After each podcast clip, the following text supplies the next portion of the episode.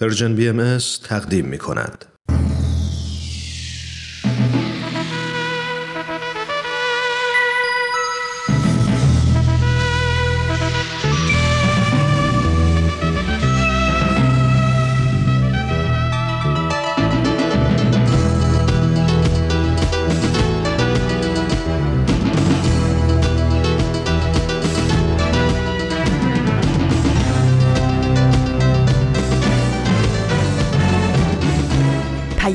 دوست، برنامه‌ای برای تفاهم و پیوند دلها.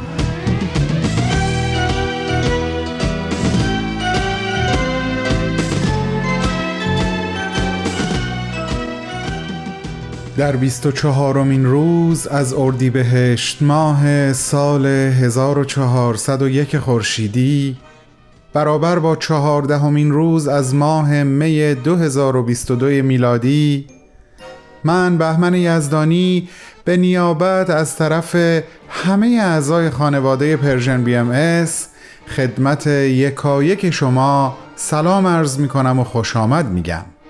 شمایی که از حقیقی ترین اعضای همین خانواده هستین، شمایی که به نظر من مثل حروفی میمونین که در کنار هم کلمات رو تشکیل میدین، و بهتر بگم همه ما کلماتی هستیم که زیباترین و پرمعناترین جملات از ما ساخته میشن و هرچه تعداد این کلمات و جملات بیشتر و بیشتر بشه، کتاب هستی ما پربارتر و خواندنی‌تر و ماندنی‌تر خواهد بود. کتابی به ماندگاری و به عمق مثلا شاهنامه فردوسی. حالا چرا از بین همه کتاب‌ها شاهنامه رو مثال زدم؟ به این دلیل که فردا یعنی بیست و پنجم اردیبهشت روز بزرگداشت فردوسی هست.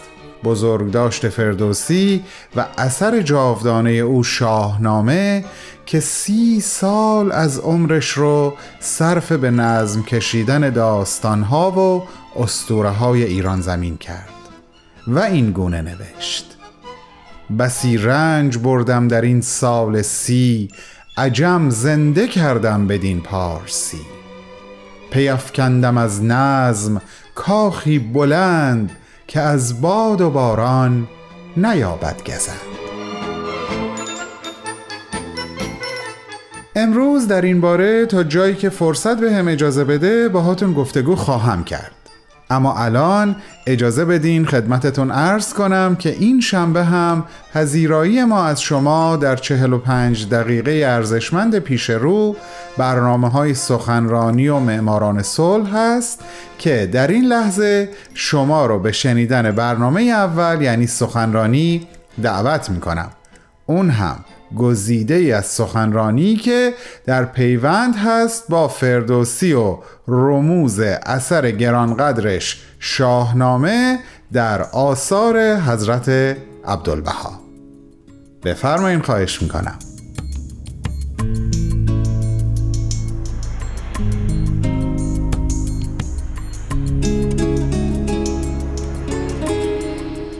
دوستان خوب و عزیز، امروز در قسمتی دیگه از برنامه سخنرانی قرار ادامه صحبت‌های جناب مهندس موژان خادم رو با هم بشنویم.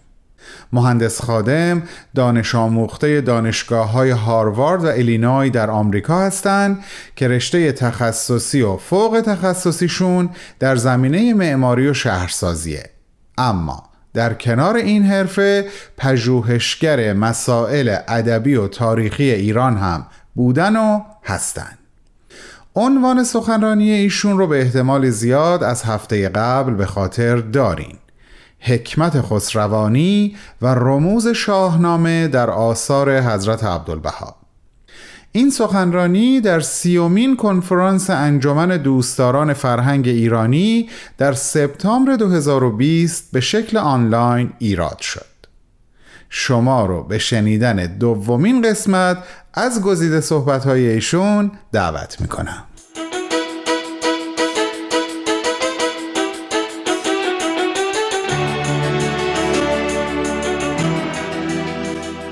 اینک به برخی از اشارات مکتوب حضرت عبدالبها، به شاهنامه فردوسی و متون حماسی و اشراقی آن میپردازیم تا معلوم شود تا چه حد حضرتشان به هویت ایرانی خود عشق می‌ورزیدند و تا چه حد به این اثر ادبی، تاریخی، حماسی و عرفانی که حقیقتاً سند هویت ایرانی است علاقمند بودند.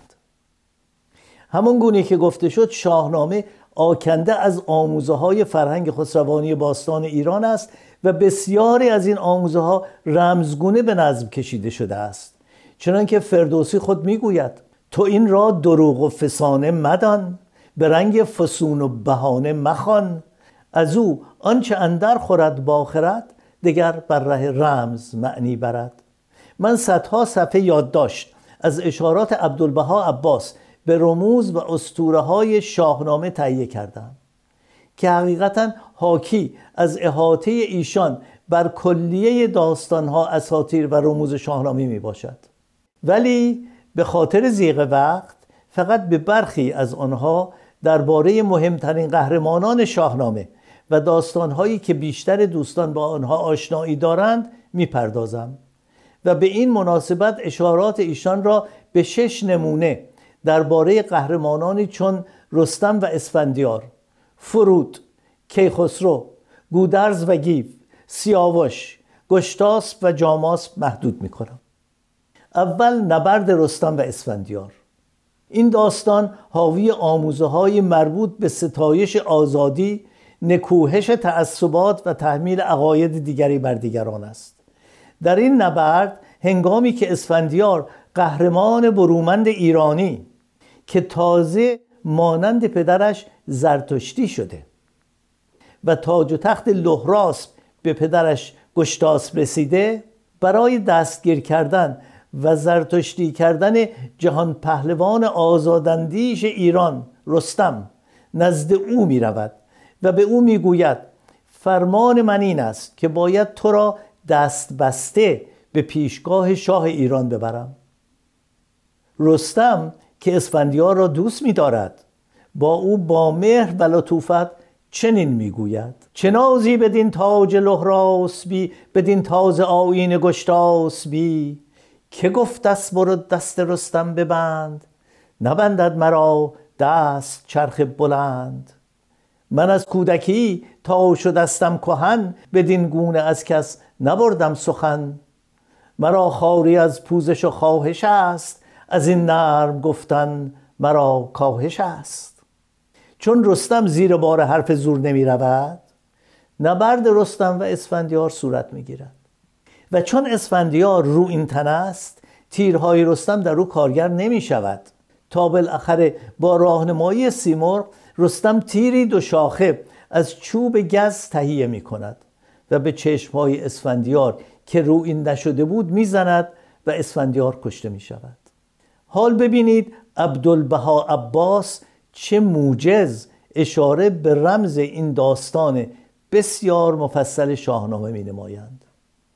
در مکتوبی به یکی از یاران پارسی به نام رستم می نویسند: ای رستم تهمتن هرچند پیلتن بود و مهتر، و اسفندیار رو این تن بود و مهتر.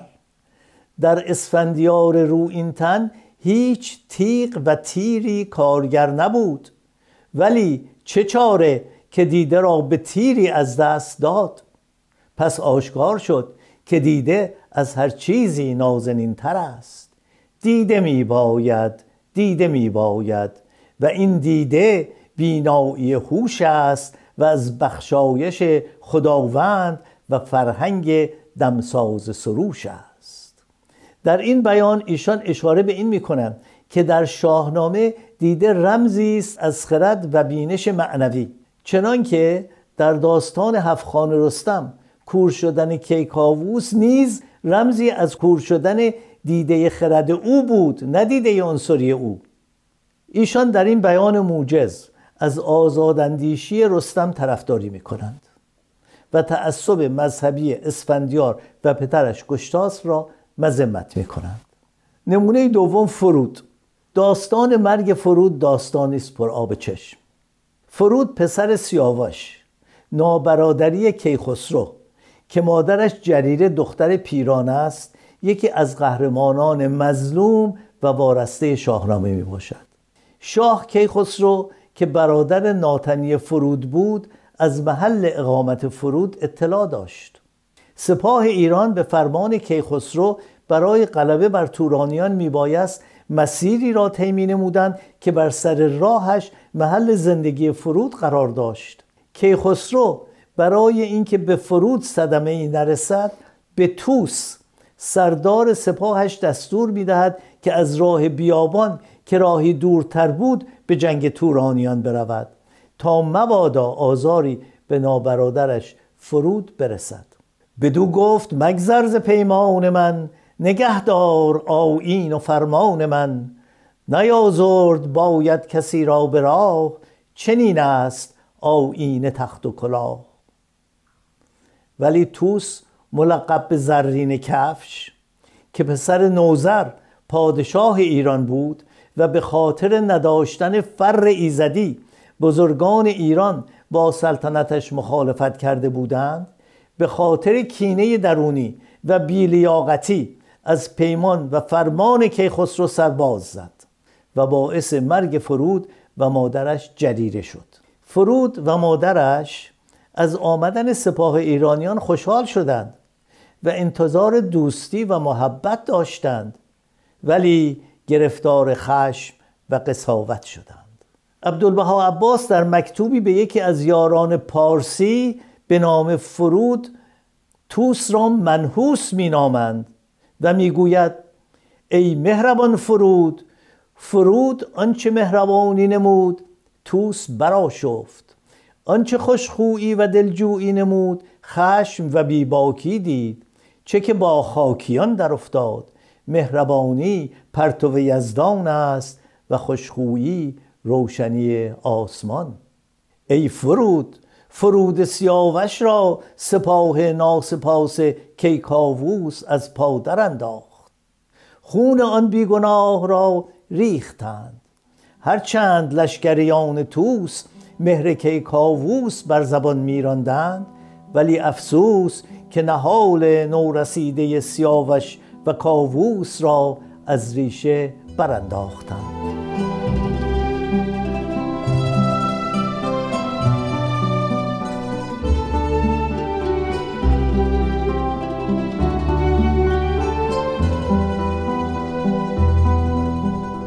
دوستان پرمهر، شما شنونده گزیده صحبت‌های جناب مهندس خادم، معمار و پژوهشگر مسائل ادبی تاریخی ایران زمین هستین.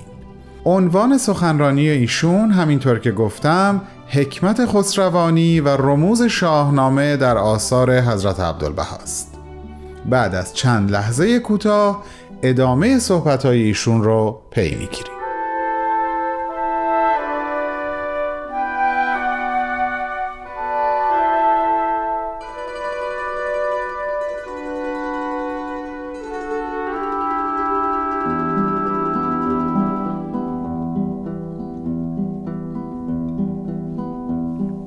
ملاحظه می کنید که در این نوشتارها با کلامی موجز چگونه به جزئیات داستان مرگ فرود اشاره می کنند. پس از کشته شدن فرود، جریره مادرش پس از سوختن گنجهای دژ و کشتن اسبهای آن به بالین پسرش می رود و خود را هلاک می کند. بیا آمد به بالین فرخ فرود، یکی دشنه با او چه آب کبود، دروغ را به روی پسر برنهاد، شکم بردرید و برش جان بداد. نمونه سومی که میخوام خدمتون عرض بکنم و اشاراتش در آثار عبدالبها عباس، کیخسرو هست. شاه کیخسرو کیخسرو پسر سیاوش، نابرادری فرود و نوه کیکاووس و افراسیاب است و در دیانت و شهامت و پاکی سرآمد شاهان کیانی است. مادرش فرنگیس دختر افراسیاب است. او در توران پس از کشته شدن سیاوش در خانه پیرانویسه زاده شد و آنجا بود تا شبی گودرز پهلوان خواب می‌بیند که سیاوش پسری به نام کیخسرو در قلمرو تورانیان دارد. گودرز پسر خود گیو را که از پهلوانان ایران بود برای پیدا کردن کیخسرو به توران می‌فرستد. گیو پس از هفت سال جستجو او را می‌یابد و به ایران می‌آورد و برخلاف رأی توس به سلطنت می‌رساند. کیخسرو پس از شصت سال پادشاهی مظفرانه از تخت کناره می‌گیرد و آن را به جانشینش لهراسپ می‌سپارد و خود برای عبادت به کوه‌ها می‌رود و پس از جستجوی بدن در آب روشن به فراز کوه می‌رود و با طلوع آفتاب ناپدید می‌شود و در دوران سوشیانس برای کمک باز خواهد گشت. کیخسرو صاحب جام جهان نما یعنی الهامات الهی بود.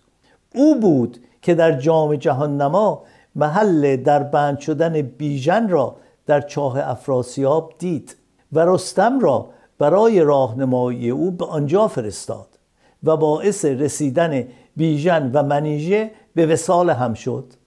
حضرت عبدالبها مقام کیخسرو را به مقام انبیاء الهی ارتقا می‌دهند و می‌گویند که او به مقام فناء فی الله رسید. در دستخطی به یکی از یاران پارسی به نام کیخسرو چنین می‌نویسند: ای کیخسرو، هم نام تو جهان هستی را فراموش نمود و به جهان راستی دل بست، باختر نیستی جاودان نپسندید و از خاور هستی یزدان درخشید و ساغر زندگانی جاودانی چشید و شیرینی دیدار پروردگار دید. تو هم که هم نامی بکوش تا از این دریا بهره‌ای بری. نمونه چهارمی که میخوام خدمتتون عرض کنم گودرز و گیف هستند. اشارات بینها در آثار عبدالبها عباس. دو قهرمان بزرگ شاهنامه هستند. پدر گودرز، پسر گیو. همون گونه که گفته شد گودرز شبی خواب دید که پسر سیاوش کیخسرو در توران زمین است. او پسر خود گیو را برای یافتن او به توران فرستاد. گیو هفت سال جستجو کرد تا کیخسرو را یافت و برای سلطنت او را به ایران آورد. حال ببینید عبدالبها عباس چه میگوید. ایشان به یکی از یاران پارسی به نام گیو چنین می نویسند: ای مهربان پور گودرز، کیانیان را پسری چون گیو خدیو بود، جویای کیخسرو گمگشته ترکستان. تو نیز پور گودرز یزدانیانی، در بیابان یزدان کیخسرو نهفته آسمان را بجو و از دست اهریمن و ستمکاران رها کن و در کشور یزدان به ارمغان آر، جانت خوش باد. نمونه پنجمی که خدمتتون میخوام عرض کنم در آثار عبدالبها عباس بهش اشاره شده سیاوش هست. سیاوش پاکدامن و مظلوم. سیاوش پاکدامن ترین قهرمان شاهنامه است. پهلوانی جوان و خوشچهره، فرزند برومند کیکاووس از نژاد کیانیان و دودمان کاووسیان می باشد. نامادریش سودابه دختر پادشاه هاماوران از نژاد ضحاک است. نامادری او عاشقش می شود و به او چنین می گوید: هر آن کس که از دور بیند تو را، شود بیهوش و برگزیند تو را. ولی سیاوش فریب سودابه را نمی خورد و برای اثبات پاکدامنیش باید از میان هیمه های آتش بگذرد.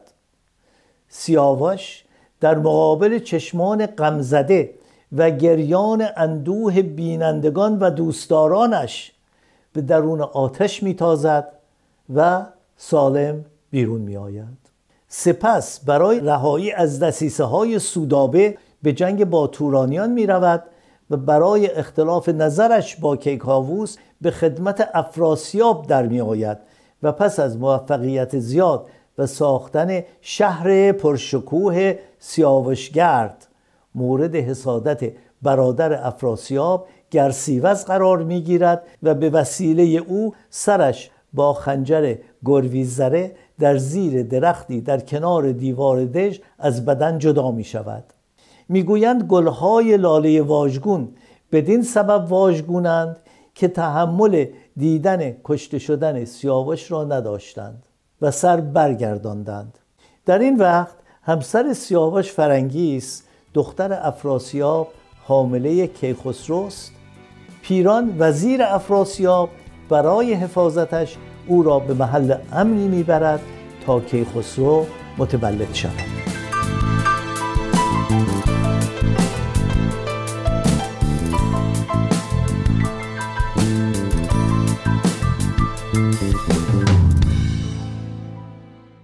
همراهان گرامی، این بود بخش دوم از صحبت‌های جناب مهندس موژان خادم، دانش آموخته رشته‌های تخصصی و فوق تخصصی معماری و شهرسازی و همچنین پژوهشگر مسائل ادبی و تاریخی ایران عزیزمون.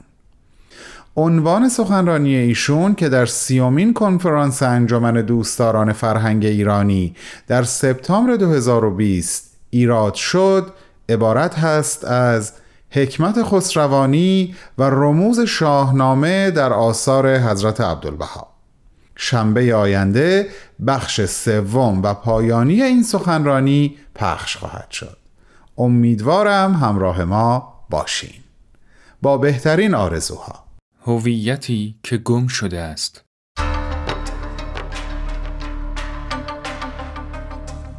از همان روزی که پای شاهان و شاهزادگان قجری به فرنگ باز شد، واقعیت‌های اجتماعی در همان دوره نیز با مسائلی همراه بود، از جمله اینکه به رواج نقدهایی درباره ارزش‌های اجتماعی و سیاسی که گذشته آثار نه تنها به کشف زوایایش کمکی نرساند، بلکه ماهیت معماگونه‌اش را بیشتر از پیش وقایع شورش تبریز را مدتی است شنیده بودم، چون از سرچشمه‌های مختلف بود درست باور نمی‌کردم و از دبیرالملک پرسیدم.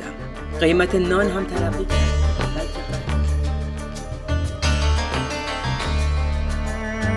هویتی که گم شده است. یک شنبه ی هر هفته از رسانه پرژن بی ام اس. بسیار خوب عزیزان، امیدوارم تا اینجا از همراهی با برنامه‌های امروز رادیو پیام دوست لذت برده باشین.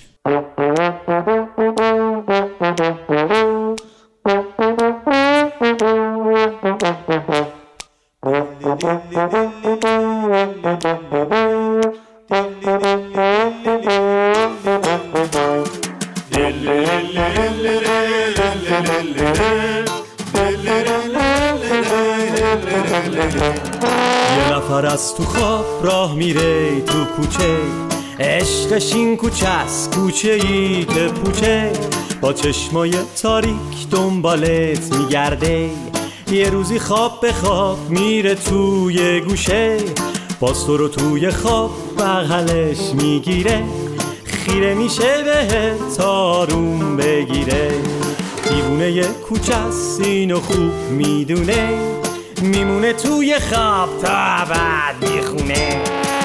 با این کوچه با کوچه دوست داره، کوچه ای نباشه تو رو دوست نداره، برای چشم تو قلبشو میذاره، به عشق این کوچه تا سحر بیداره.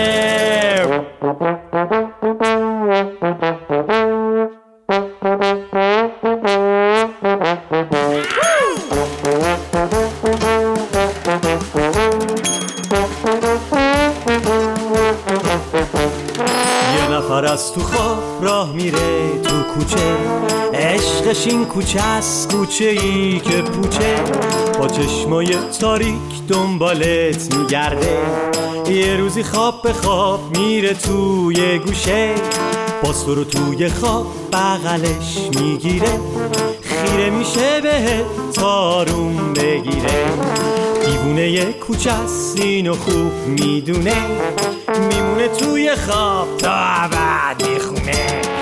برو با این کوچه با کوچه دوست داره، کوچه ای نباشه تو رو دوست نداره، برای چشم تو قلبشو میذاره، به عشق این کوچه تا سحر بیداره.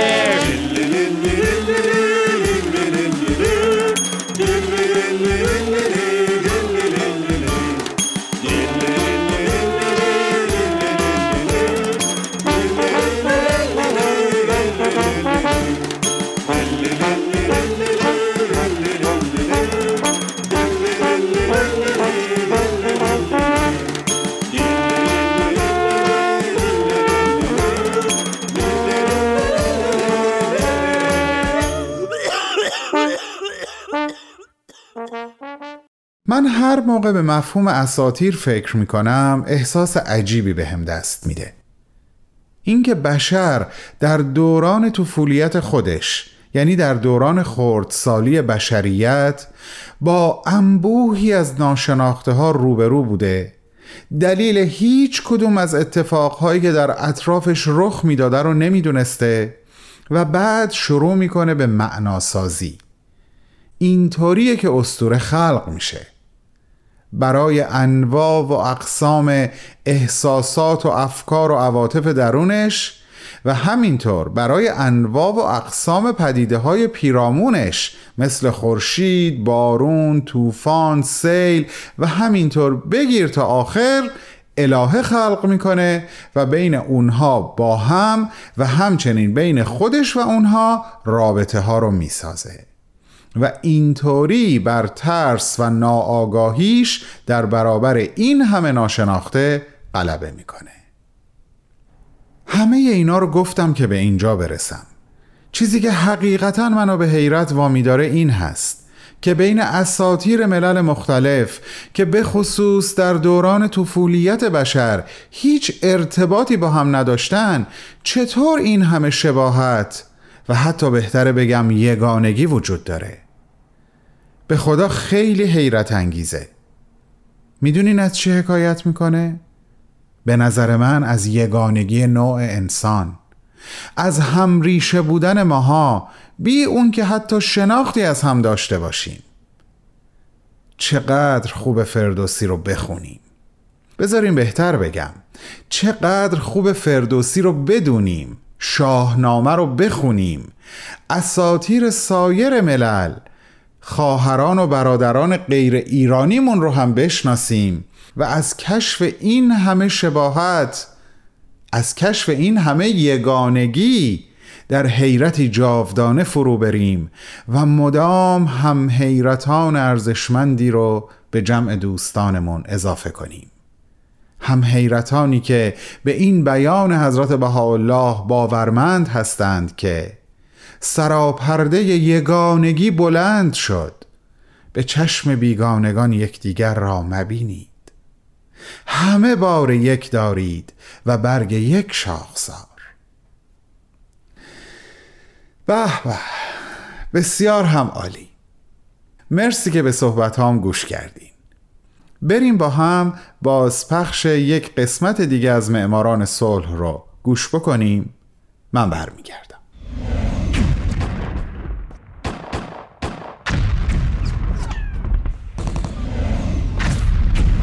معماران صلح.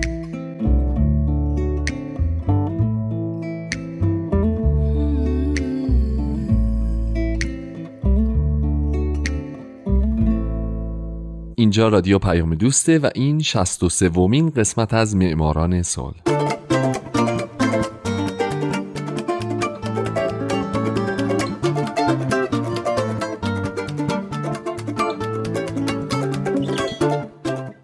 فارسی زبانان دوست داشتنی، درود به شما. من هومن عبدی هستم، مجری برنامه معماران صلح. من در این برنامه به زنان و مردان و سازمان‌ها و مؤسساتی می‌پردازم که موفق به دریافت نوبل صلح شدند. کسانی که یا دغدغه صلح دغدغه همیشگیشون بوده یا اگرم نبوده، در یک بزنگاه تاریخی کاری رو که باید انجام دادن و باعث شدن که ما الان تو دنیای امن‌تری زندگی کنیم.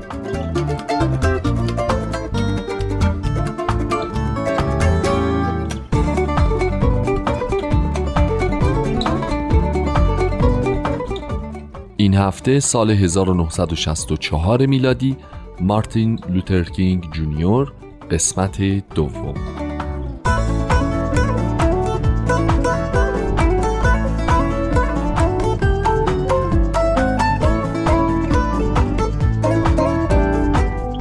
دوستان من، اگرچه با دشواری‌های امروز و فردا رو در رو هستیم، اما من هنوز هم رویایی دارم.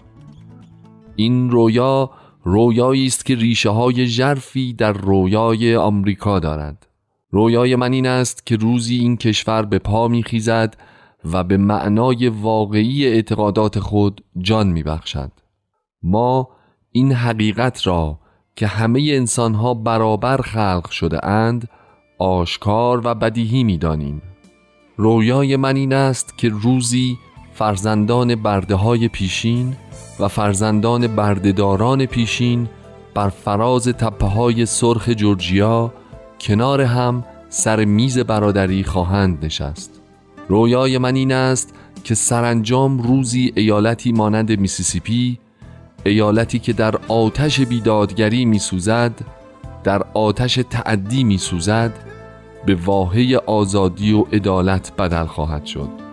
رویای من این است که چهار فرزند کوچکم روزی در کشوری زندگی خواهند کرد که آنها را نه به سبب رنگ پوست که به درون مایه شخصیتشان داوری خواهند کرد.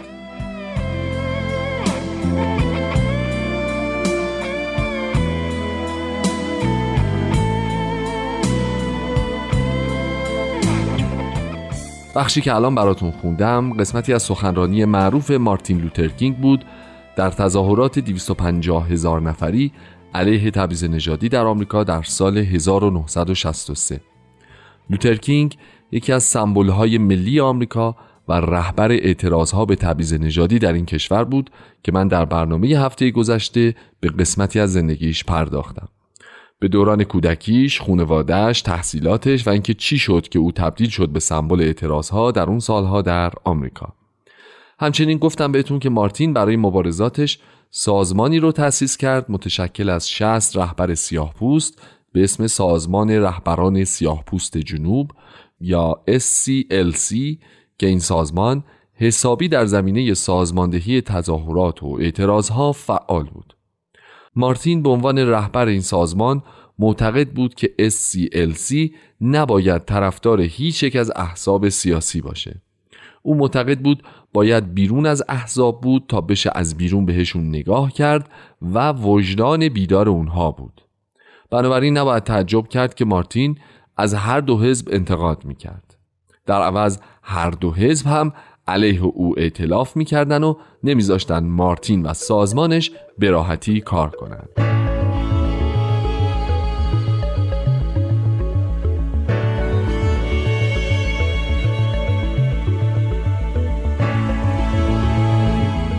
جالبه که بدونین دو نفر که همتون خیلی خوب اونا رو میشناسین بر مارتین لوتر کینگ حسابی تأثیر گذاشتند.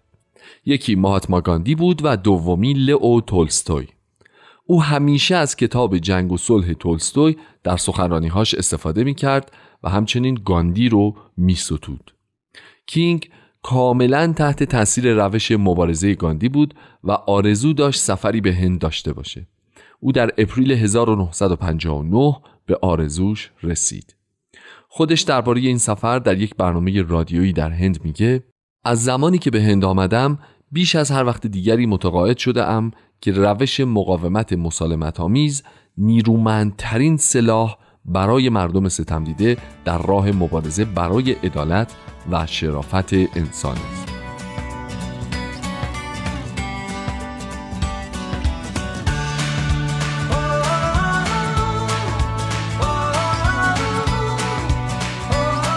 مارتین لوتر کینگ برنده جایزه نوبل صلح در سال هزار و نهصد و شصت و چهار بین سالهای هزار و نهصد و پنجاه و هفت تا شصت و هشت بیشتر از شش میلیون مایل سفر کرد، بیش از دو هزار و پانصد سخنرانی ایراد کرد و در هر جا بی‌عدالتی وجود داشت او هم اونجا بود.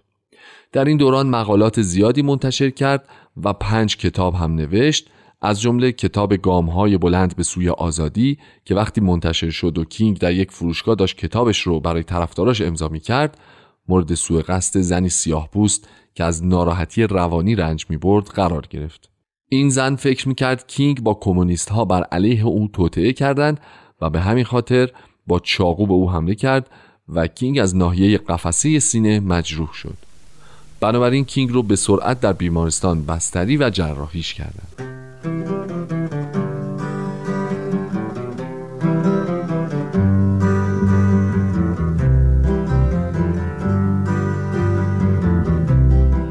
کمیته نوبل در چهاردهم اکتبر هزار و نهصد و شصت و چهار اعلام کرد که لوتر کینگ به خاطر کارهاش برنده نوبل صلح در این ساله. کینگ در اون زمان تنها سی و پنج سال داشت و جوانترین شخصی بود که جایزه رو دریافت میکرد. او جایزه نقدی پنجاه و چهار هزار و صد و بیست و سه دلاری نوبل رو برای پیشبرد جنبش حقوق مدنی اختصاص داد.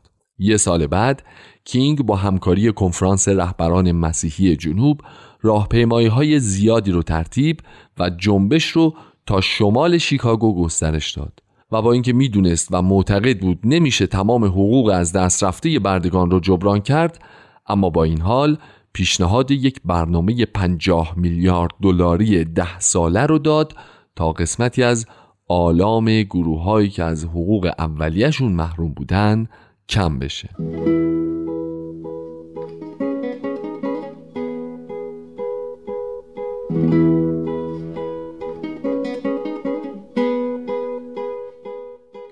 اما مارتین فقط در زمینه حقوق مدنی سیاهان فعالیت نکرد.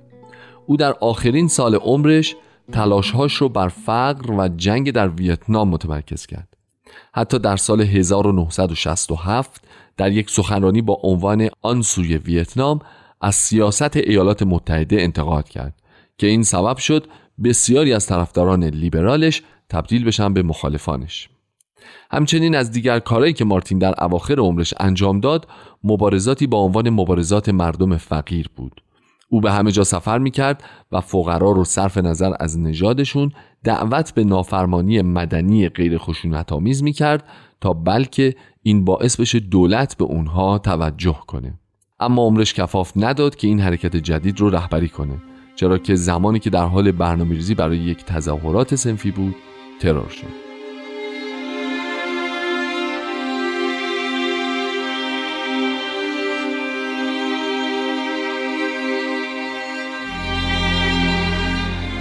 ماجرای ترور کینگ همین بود که او در بیست و نهم مارس هزار و نهصد و شصت و هشت میره به تنسی تا از کارگران سیاه‌پوست اون شهر که از یکی دو هفته قبل در اعتصاب بودن حمایت بکنه. تو پرانتز بگم که یه قانونی بود اون موقع تو اونجا که اگه مثلا به خاطر بدی آب و هوا کار تعطیل میشد، سفیدپوستان پول یه روز کار رو میگرفتن ولی سیاه‌پوستا فقط پول دو ساعت کار رو میتونستن بگیرن.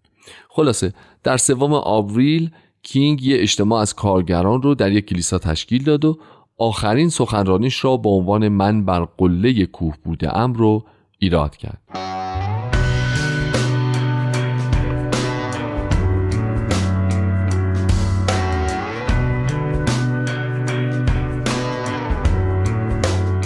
بالاخره هم در چهارم آوریل هزار و نهصد و شصت و هشت در حالی که در بالکن اتاقش در لوراین موتل در منفیس تنسی وایساده بود و داشت یک راهپیمایی اعتراضی رو رهبری میکرد، در ساعت شش عصر جیمز ارل ری به او گلوله‌ای شلیک کرد.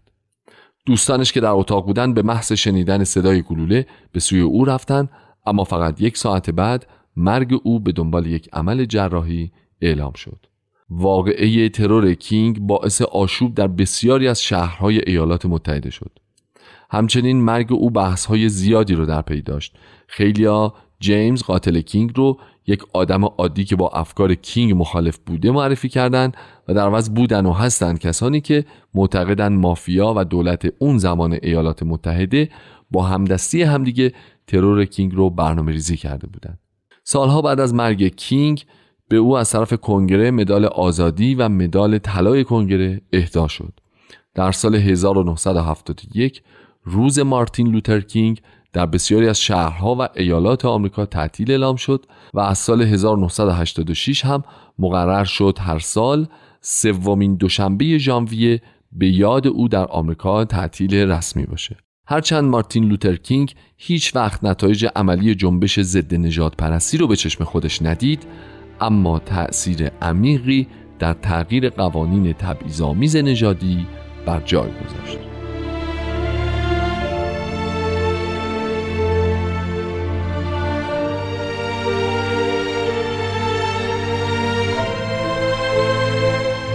دوستای عزیزم، این دومین و آخرین قسمت از برنامه معماران صلح بود که به مارتین لوتر کینگ پرداختم. من هومن عبدی، امیدوارم شمایی که الان شنونده برنامه بودین، علاوه بر این که هفته بعد هم به معماران صلح گوش میدین، در آینده برای یه بارم که شده کاری کنید که کمیته نروژی نوبل مجاب بشه بابا جان شما رو به عنوان برنده نوبل صلح اعلام بکنه. اگرم نکرد که دیگه فدای سرتون. دوستای خوبم، شاد باشید و خدا نگهدار.